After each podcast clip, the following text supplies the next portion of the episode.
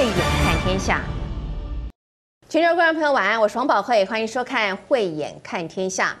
美国总统拜登以七十八岁的高龄成为美国新任总统。当初很多人对他的体力是抱持着疑虑的，但是从他上任以来，哪里像是一个七十八岁的老总统？ 他的行事作风非常的明快，推出的新政又多又密集，完全不像是一个七十八岁的老人家。比起很多的年轻人都还要讲求速率跟效率，但是这么一个有活力的总统，他所端出来的新政却都很惊人，因为要花上不少的钱，而且不是只有美国有影响，全世界都被拜登放在他的这个大梦版图里面。所以今天就特别为大家邀请到了前立法委员雷倩雷委员，主持人好，观众朋友大家好，好，以及台湾大学国际系的副教授卢信昌卢教授，主持人好，来到我们节目当中，跟我们一起来聊聊，到底拜登他的这个基础建设大梦能不能够实现，对于世界又会造成什么样？ 空前绝后的影响呢？好的，那我们首先哈，欢迎两位来宾。在谈这个拜登的基础建设大梦之前，就首先请问两位一个问题：到底美国的基础建设，或者是说应该就是说它的公共建设到底有多糟哦？那么现在两位手上有三张牌，您觉得是普通的糟，还是还可以用，或者已经完全到了无可救药要？ 贵州嘛，现在整组要换新的比较快的地步，请先我们的老师跟雷委员亮一下牌，到底有多糟？糟糕有三种，我们看看到底是哪一些。好，雷委员认为说，目前美国的基建还算堪用。那么卢老师、卢教授说，目前是普通糟，可不可以请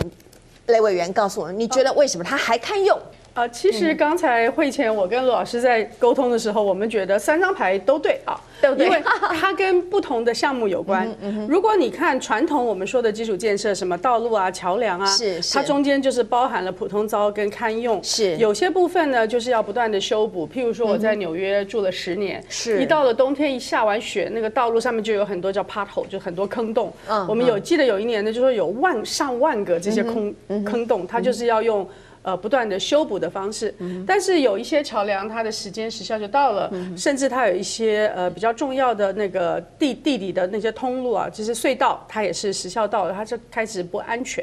所以它就是在这个普呃堪用跟普通糟中间。嗯、还有一样东西呢，我觉得刚才倒是没有特别说，就是如果你要讨论美国怎么样可以像拜登说的叫做 build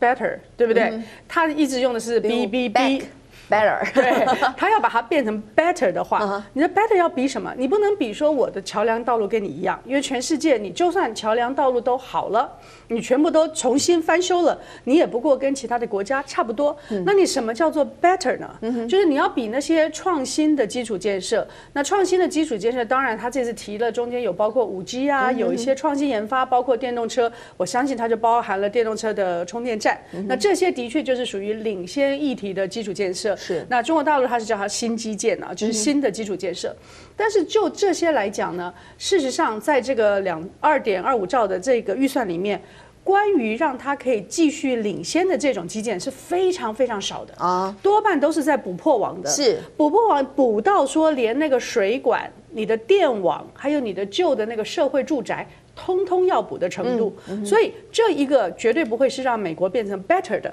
一个计划，嗯、它一定必须要在这个 二点二五兆之后呢，还要推出新的计划。所以他曾经有讲过，他将来的这个新能源就是他的一些新的计划，那些都没有在这个价钱里面。嗯，所以我们现在很多人说啊，这 二点二五兆已经很难通过了，这钱已经很高了。现在这些钱呢，只是补破网。 而且是非做不可吗？非做不可，因为不做的话，它就有安全之虞。是是是。甚至你看前段日子在德州，我们很清楚知道，德州的电网跟美国其他地方的电网是不连接的。嗯。所以当你一旦发生了问题的时候，连救都没法救。对。那你作为一个美国的总统，美利坚合众国的总统，你能够不去处理这个问题吗？我们举一个最简单的例子：一九五三年到到六零年的那段时候的艾森豪，嗯，他去做了洲际公路，是因为美国原来没有 interstate， 他就是美。每一周每周的录，那他的各个 Local, 各个州都完全不同，嗯、对不对？嗯嗯、他那时候做了一个真正的新基建，就是美国的 Interstate 啊，你、呃、住在这个东岸的你就知道 I 九十五就是你从波士顿就可以可以开到佛罗里达，是，然后你开那个 I 八十你是可以东岸开到西岸，嗯、就是它的。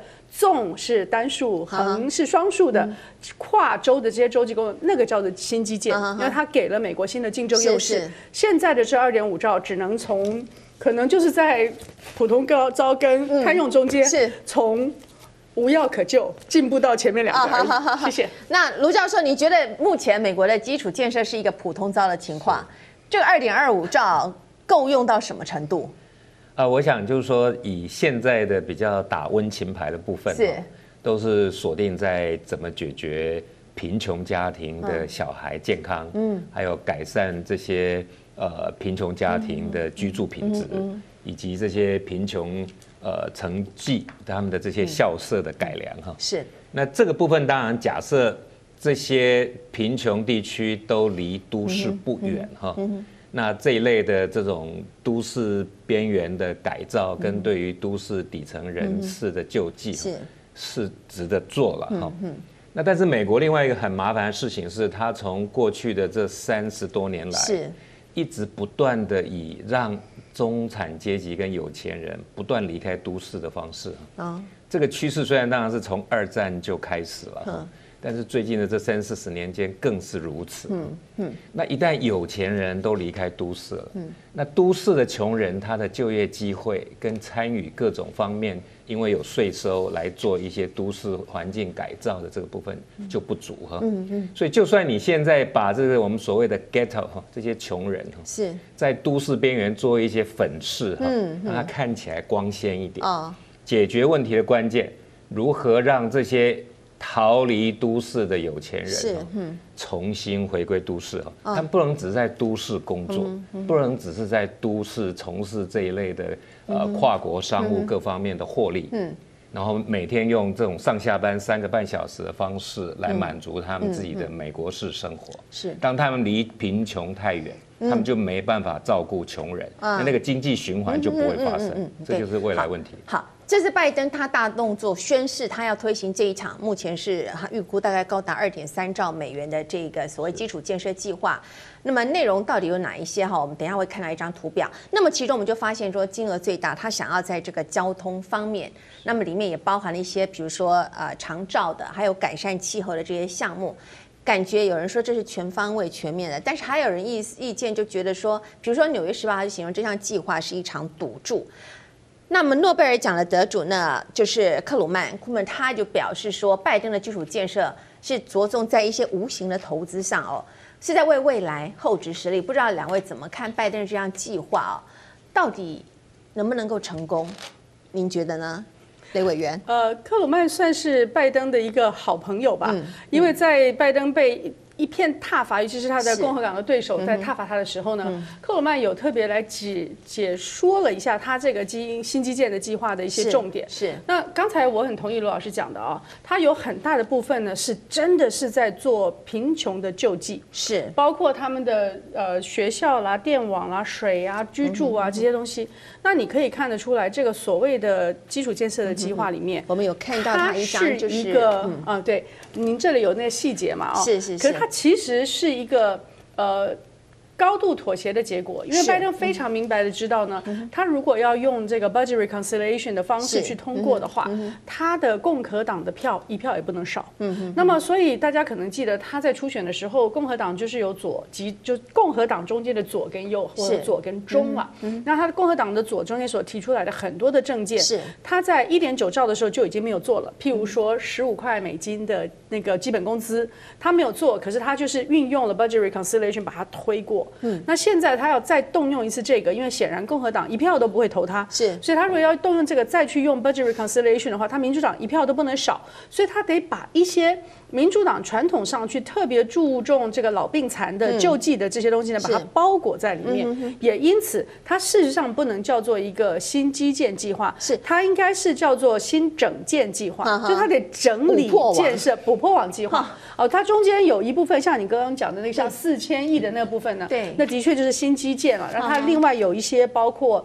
呃新的科技研发啦，我刚才有讲过，像电动车啊这些是比较新的，可是其他的部分真的就是不破网，因此。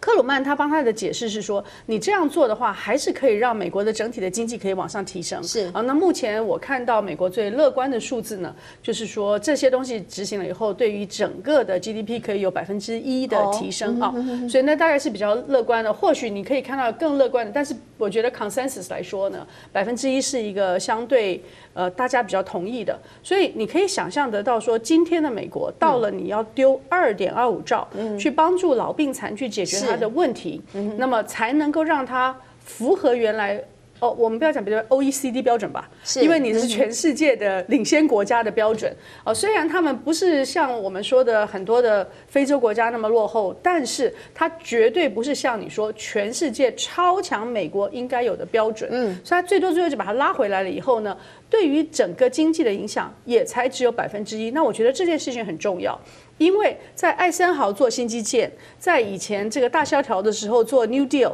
都有一个非常重大的就业帮助，就是他做了这件事情，有这么多的人力投入到了基础建设后，你把就业拉起来，然后你用就业拉起来后，你就给予了有工作的人他的薪水和他的尊严以及他的家庭的支撑，就是你不是用救济的方式，你是用就业的方式来解决你的困境。那现在。 到了 COVID 十九 一点九兆的纾困完了以后，你要怎么样让它的经济点火呢？嗯、看起来这个 二点二五兆再分到了各州各市以后，它可能还是极为不够的。嗯，那卢教授，你觉得 二点二五兆要做这个新基建够不够？嗯、能够做到什么程度？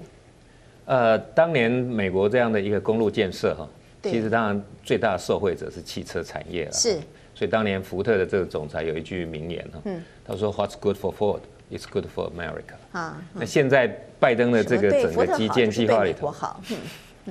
就会发生一件事情。那这些比较属于真的有一定意义的基建建设哈，除了在符合他跟欧盟之间在强调他已经重回气候协定哈，所以他希望能够追上欧盟的速度，在至少这个二零四零年以前哈，就能够把整个汽车排放的部分管控好。但是因为这一波的这些电动车的某些投资哈。 它的那个整个产业带动跟未来回收的想象是有限的哦，有限的。所以它虽然可以在气候峰会这一块取得一个发言权，还有一个领导者的这个地位，但它在整个经济带动效果上，其实还需要审慎考量。是，其实大家就审慎考量，它最重要的一一件一个关键点，这个很多人反对它的理由就是说，你到底钱从哪里来？哦，筹钱的管道就是第一吧，我印钞票吧。 举债吧，不然我就要加税了哈。那所以这一点也导致这共和党的领袖就是赵小兰的先生那个 McConnell， 他就不客气的表示说，你的计划名义上你是要做这个基础这个所所以所以这个基础设施的一个计划，但是你根本就是一个要大幅度加税的。 啊、哦，这的一个计划，你不仅是增加了大量的借贷，还对于整个国家的这个经济力，其实是还有就是最这个最有生产力这个部分，你大部分来你来加税，你根本就是要逼着企业是不是要去出走啊？所以呢，这倒是这个当初被这个拜登点名说你零缴税根本就不对的是是 Amazon 亚马逊的这个创办人贝佐斯，他就在公司的官网这个发表声明说，哎，他支持拜登哦，为基础设施的呃来这个这样的一个计划。 但是呢，他也成为第一个是所谓的支持这个加税的这个企业啊、呃，支持企业税的这个，呃的的一个企业家了哈。所以这个加税这件事情到底是不是拜登 二点三兆基础建设这个大梦一个大阻碍？雷委员你怎么看？呃，我觉得共和党在这一点上面其实打得不漂亮哦。哦，因为你就一个老百姓来讲，假如说你是一个城市，就像刚才老师说的，你是这个城市边缘，譬如说。 呃，在社会住宅里面的人，你一定是很高兴，说政府会提出专案的资金和资源来修建我我所住的地方，改变我的水网。那你怎么样去挡一个还不错的东西呢？他就把它打回了原来的意识形态的大战。大家都知道，民主党、共和党最大的就是意识形态，一边认为要 trickle down 嘛，你让这些企业赚了钱，创企业就会创造福祉，然后分享给员工，分享给社会。他这个 trickle down 的 theory 啊，现在在美国有非常多人的。 研究是说，当有钱人富起来了以后，从来就没有下剩。下溢，就是说你的那个财富跟福祉从来就没有因为有钱人富起来以后你就把它剩下来了，因为包括避税，嗯，还还有那些贪婪，自己的自利会使得你的下剩的效果呢是没有达到。我们事实上觉得共和党他的很多想法就是在一个人性本善的世界里面，有钱人赚了很多钱以后，你就照顾你的员工，照顾你的上下游的供应商，然后你卖好而便宜的东西给所有的人民，这样子的话你当然就是会有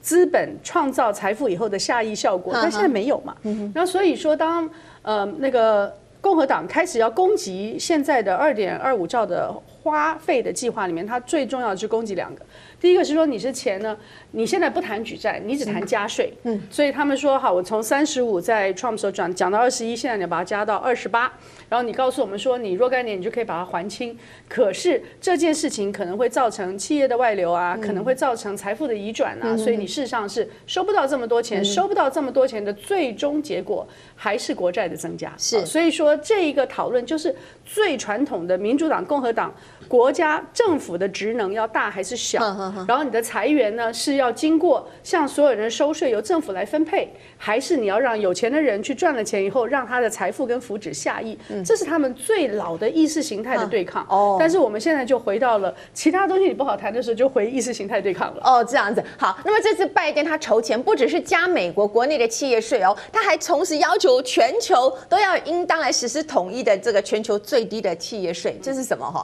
为什么？为什么拜登的基础建设大梦会跟全球最低企业税有关系呢？请教一下卢教授。呃，那个他的财政部长耶伦女士哈，她在呃月初哈是跑去芝加哥的国际关系委员会去做演讲，嗯、是。那她在里头就是提出了一个所谓要对企业课，嗯、尤其国际企业了哈，课最低税的这个部分。嗯。那她在现场，因为接下去就要去这个国际货币基金演讲，是。所以他同时其实也是在跟这个中西部的比较属于传统产业的这些呃企业的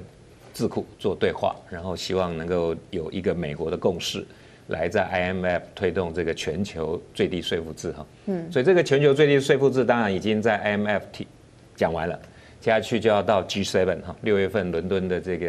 呃七个工业国家去进一步做讨论。嗯，那应该可以预见了哈，譬如像。欧盟白就是在整个对于所谓网络商务要课数位税哈，那欧盟也很坚决的认为这一类的碳税一定要课征哈。那这个最低企业税最终怎么样在欧盟已经锁定的特定方向，而且足以扭转企业行为哈，跟美国纯然只是为了要取得财源，但是并没有特定的这个呃产业调整的意图在里头，他们怎么去谈这个我们不知道。那第二个，当然我们刚刚提到了哈，其实雷伟一再提到那个 trickling down 为什么在美国不会发生？大家都去过 Chinatown，Chinatown 任何厨师只要拿了小费赚了钱，就都跑去大西洋城，跑去 Las Vegas 赌钱。是的，一个在美国大都市上班，下了班就开两个小时回去度假的人，他就像在 Chinatown 炒完菜，连夜搭 bus 就跑去赌城花钱。赌城花的钱谁赚？当然不是 Chinatown 人赚。当然，嗯。今天美国整个经济的败围，就在于当他让太多人可以轻易离贫穷太远，以至于他连只是施舍，他连只是把自己的花费带动的一些简单的经济循环都做不到吧？因为你已经完全被隔离了嘛。嗯嗯。那所以今天美国如果不愿意去面对，他长期不愿意对这种汽车驾驶。长途驾驶克汽油的 mileage 的 tax， 他就没办法解决所有的有钱人逃离都市的这种作为，那最终他就再也不可能在都市内部点火。那这个是环环相扣的哈。所以我想今天解决美国的问题，当然，呃，拜登的这个 proposal 只是在第一时间让大家稍微觉得得到一些振奋了哈。而且这个振奋，因为他是把它包装成是叫做就业创造。嗯，所以他认为说这样的一个案子推下去可以创造大概两百呃七十万左右的就业。嗯，但是因为这是一次性的，是。那我刚刚讲的，你如何在大家观念做调整？嗯，大家对于某些社会问题愿意正视。嗯，那正视之后，如何利用改变所有人的行为跟选择，来最后让大家靠近一点，然后让整个经济外溢效果真的能够滚动的快一点，否则我们继续让这种Chinatown到赌城的这种快速 shuttle bus 每个周末这样玩，那你可以看到我们那个Chinatown不论在任何地方，它都是没落的。它在芝加哥，它在纽约，它在 L A 都是没落。我要补一下 Chinatown 啊，我有一年在大西洋城开会，半夜的时候在底下吃面，碰到一个 Chinatown， 他是趴在那里。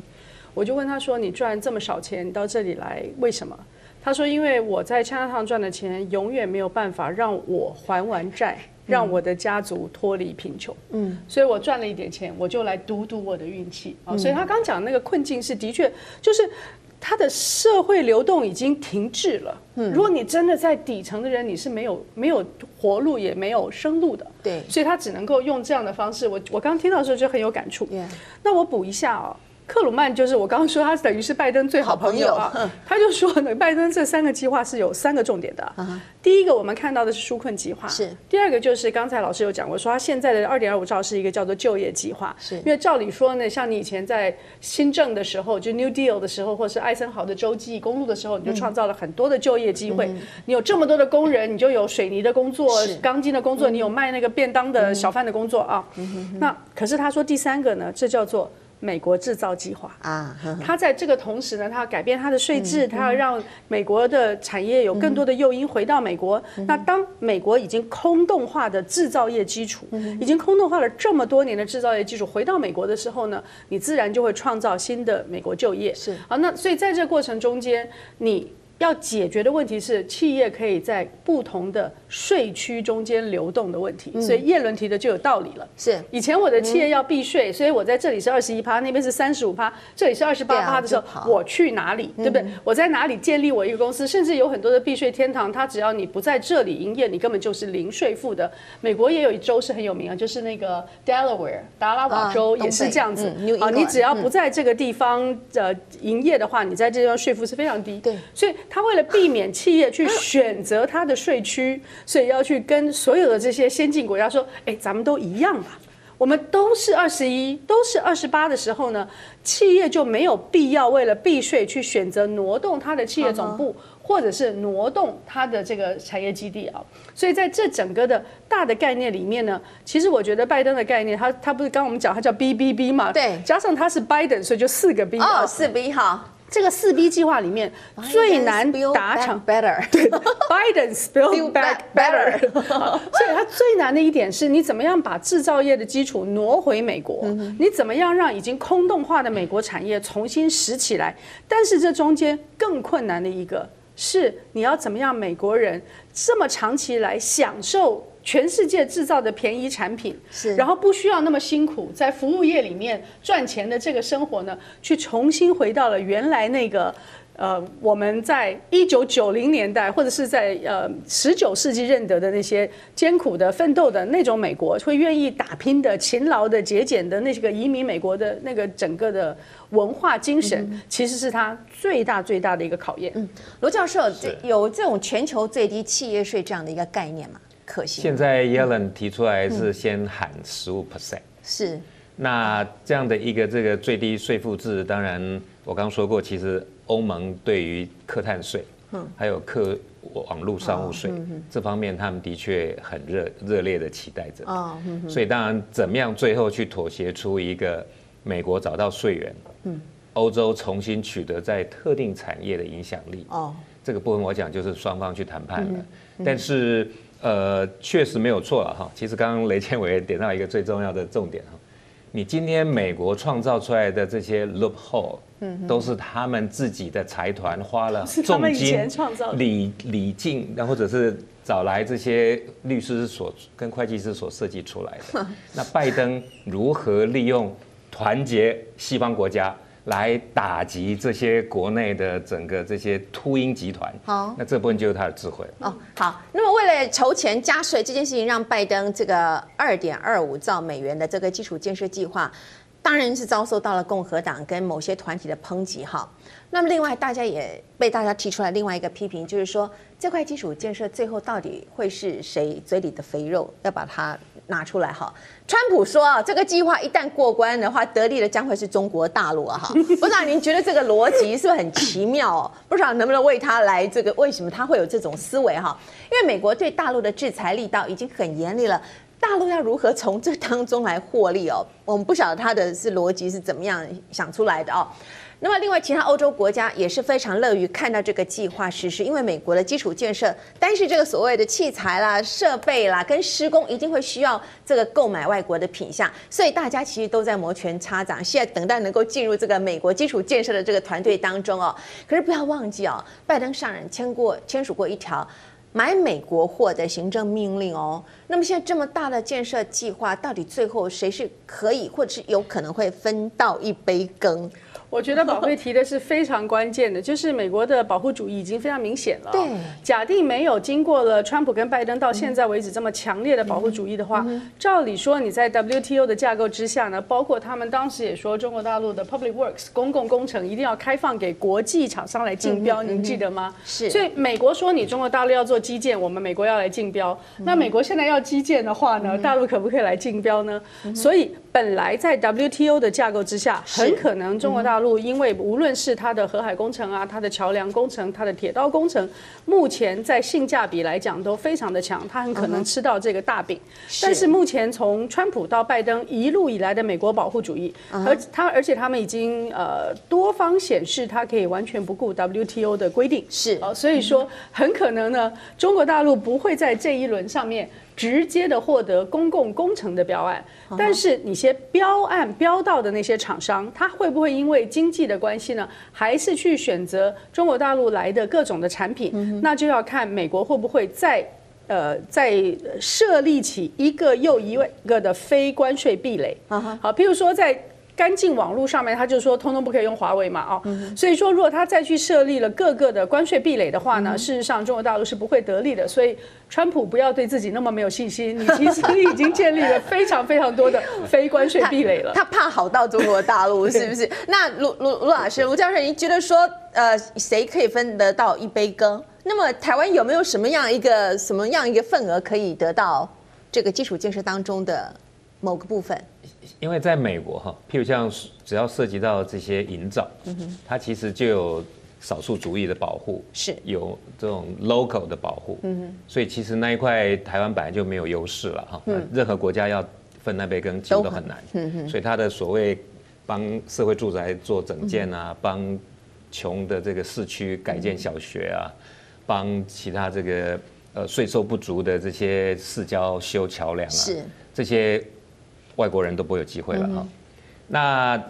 比较明确的是在那个绿能汽车哈，嗯，绿能汽车这一块，整个电池啊，整个其他这些机装啊等等这些电子设备的提供哈、哦，这个大概是我想，呃，台湾如果有心了哈，其实我们在这一块越早能够争取到一些，不管跟日本哈，或者是跟大陆的厂商的合作，这个机会就越大，不要忘掉哈。嗯 巴菲特就是比亚迪最大的金主啊！哦，那巴比亚迪就是最大的电池厂。哦，是是是，好。其实我们发现，其实反对拜登这个 二点二五兆基础建设计划的，不是只有共和党哦哦，包括啊他自民主党的自家人哈，就是呃也不是很跟他心连心哈，站在拜登的这一边。就像那个呃西维吉尼亚州有一个一个呃一个参议员哈，曼奇朗的是叫 Joe。 Joe Manchin 哈，他就反表态，表态他反对民主党故技重施，为什么呢？哦，他是反对说，你在没有任何共和党人支持之下，你就强行通过这项法案，因为当年拜登也曾经有一个 一点九兆纾困案的时候，拜登就是这么硬着头，这硬干完成的啊、哦。 完全就如今就是面对这个自家人也都内讧不挺他的情况之下，你有这场 二点三兆的基础建设的计划，会不会你只是一场作秀？为什么这么问的原因，会不会说因为这个计划就算要过关，也是未来在二零二二年的一个财政预算当中要来讨论这件事情？所以你现在拜登是不是你只是在测试，你只是想在政治方面得分呢、啊？雷委员你怎么看？呃，拜登原来跟 Pelosi 他们两边都公开就说希望能够在七月四号之前呢，在众议院过过关。是，嗯、那众院过关以后，就是要用像一点九兆那个 budget reconciliation 的 process 啊、嗯，嗯、在参议院它就是一票都不能少。他就可以过关。不过讲二零二二财年啊，就是十月一号以后了，所以只是从七月到十月中间并没有差那么远，不像我们想说啊，如果是那个日历年的话，你要差个半年左右。那我觉得这里面，嗯，这这一位政治人物呢，他当然因为这样讲了，所以你才会提他的名字，所以他好好他可以、呃，他非常重要，他马上就要改选了。好好但是你如果你觉得、哦、是因为他要改选了，就是马上你很快在两年就要改选嘛，你你很快的看到说，从川普的弹劾案开始，美国已经没有政治是非了，嗯，就是党派。都是从上到下党派切，嗯，除了在一月六号在国会大暴乱以后，嗯，那。民主党有一些人获得了共和党人的支持，然后在川普的第二次弹劾的时候得到了一些共和党的票。可是其他的几乎所有的事情，我们叫做 up and down the aisle， 就是从他们的民主党跟共和党的席次中间，从那个走道开始，就是各自吹哨，各自回去。所以说，等到真正要去表决的时候，是我认为他不太可能单独就是单独脱离他的民主党。而真正投反对票，但是在还在协商，就是在七月四号，在七月中之前的协商期间的时候，当然是可以借着呃代表一些不同的声音以后，去换取他希望能够加或者是减的项目。所以说现在虽然我们看到的是二点二五兆的 bill 啊，那个草案，这中间项目还是可以加减的。是，所以说现在每个人在喊价呢，当然就是希望能够对于最终的那个 package 能够有所影响。好好，所以现在讨价还价的过程，他先丢出一个东西来。好，那么有人分析说，拜登他的所谓的基础建设大梦是源自于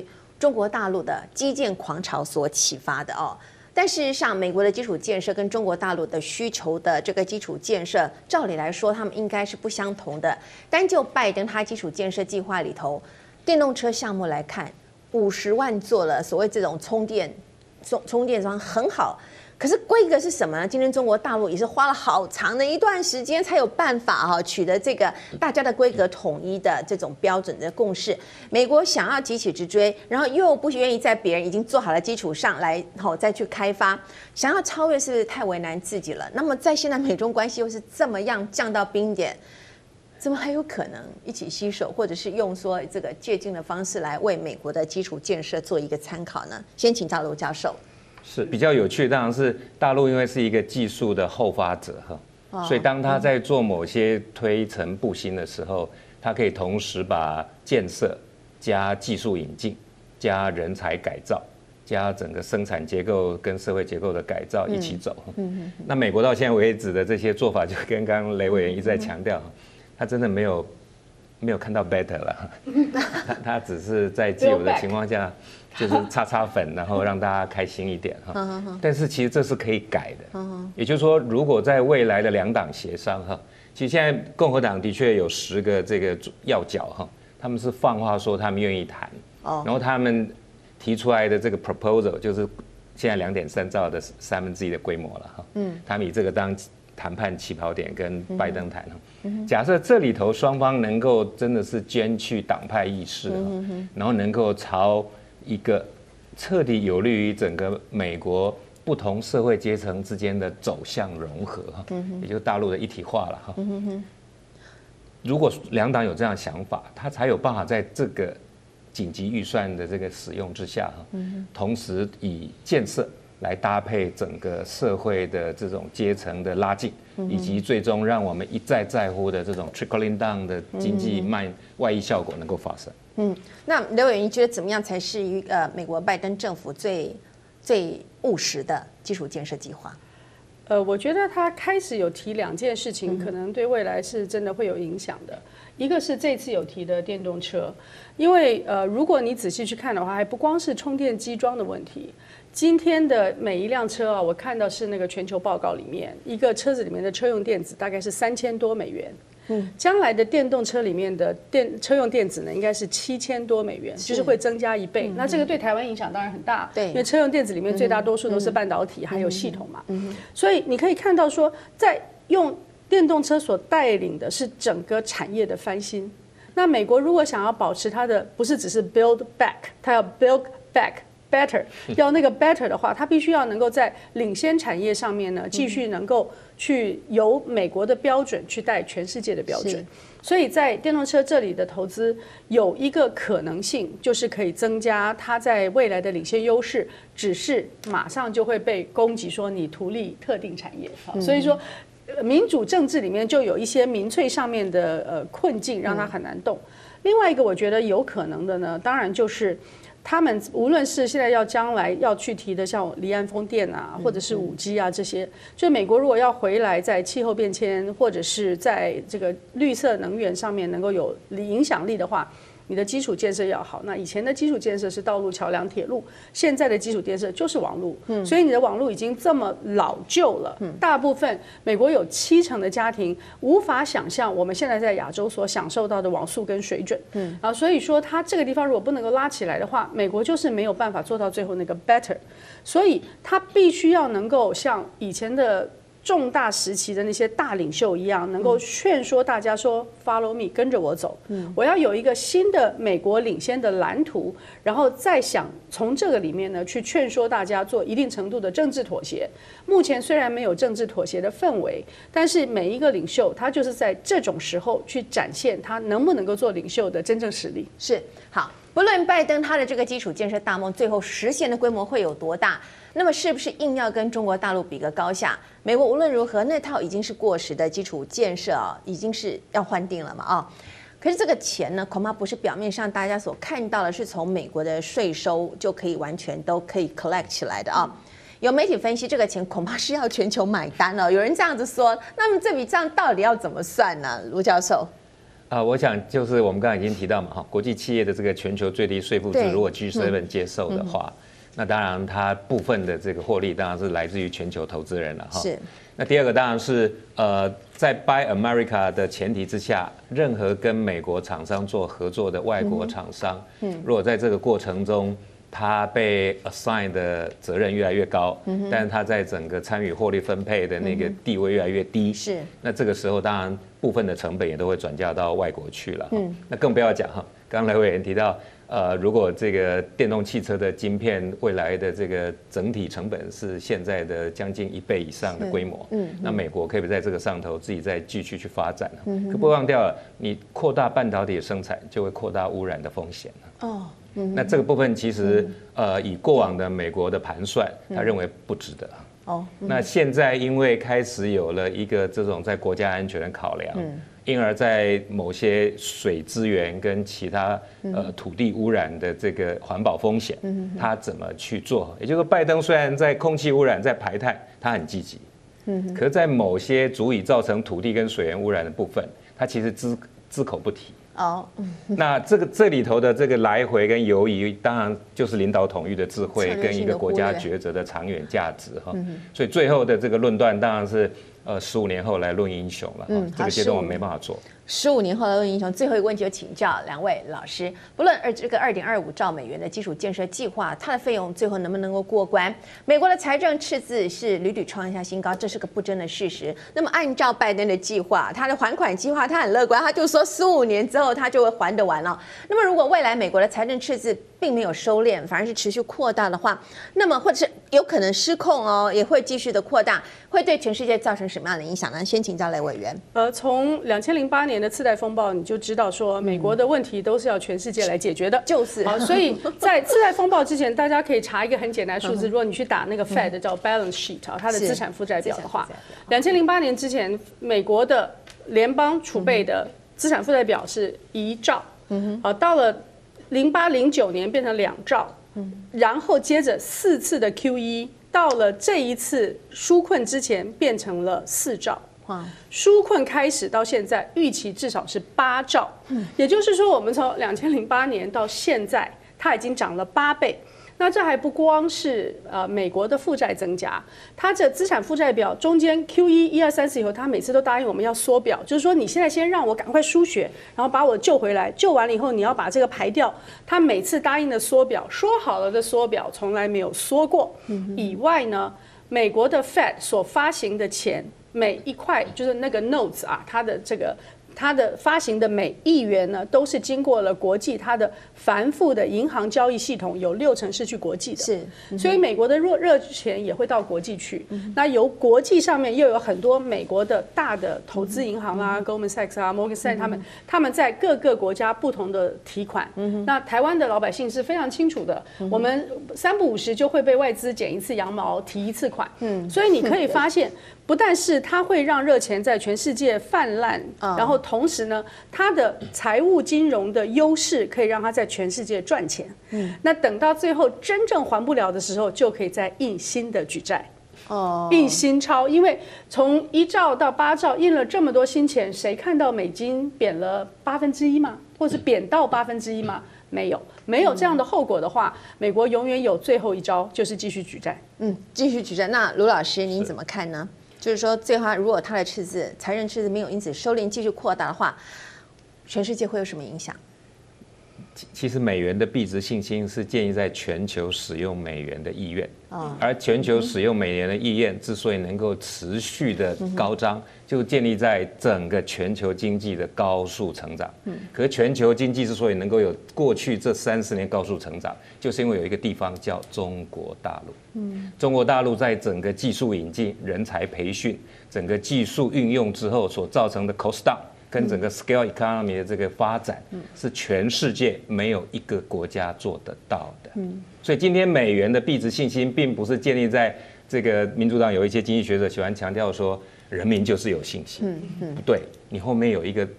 非常非常大的支持者叫中国经济。嗯、那现在拜登如果继续承袭川普的中美脱钩，他就必须要冒一个风险，是一个不再支持美元世纪的中国经济，他如何在这里头继续取得从中国经济的奶水？嗯、哼哼那一个因此没有办法继续扩张在信的美国，他如何利用这个阶段的所谓 build back better 这种？口号口号式的经济领导来解决自己的问题。嗯，我们今天当然不是怪美国把问题跟烂摊子丢给全球。嗯，我们只是希望美国的执政跟政客能够好好理解，你们的一举一动是建立在其他人的善意，而不是因为你们优秀。嗯，一个美国 exceptional 的这个年代已经结束了。嗯嗯嗯，好的。拜登说，这是一代人仅能够看到一次。 的美国投资完全是不同于过去所见或所做过的，这是多么让人振奋的一句话啊！他说的，不管这一场 二点二五兆美元的基础建设大梦最后到底能不能够落实，世界其实并没有理由不欢迎一个可能会更好的美国啊！当美国的这个经济开始好转，那世界经济的活水若是也能够跟着流动得更顺畅的话啊，我们大家也是会热烈来期待的。那么今今天就非常感谢。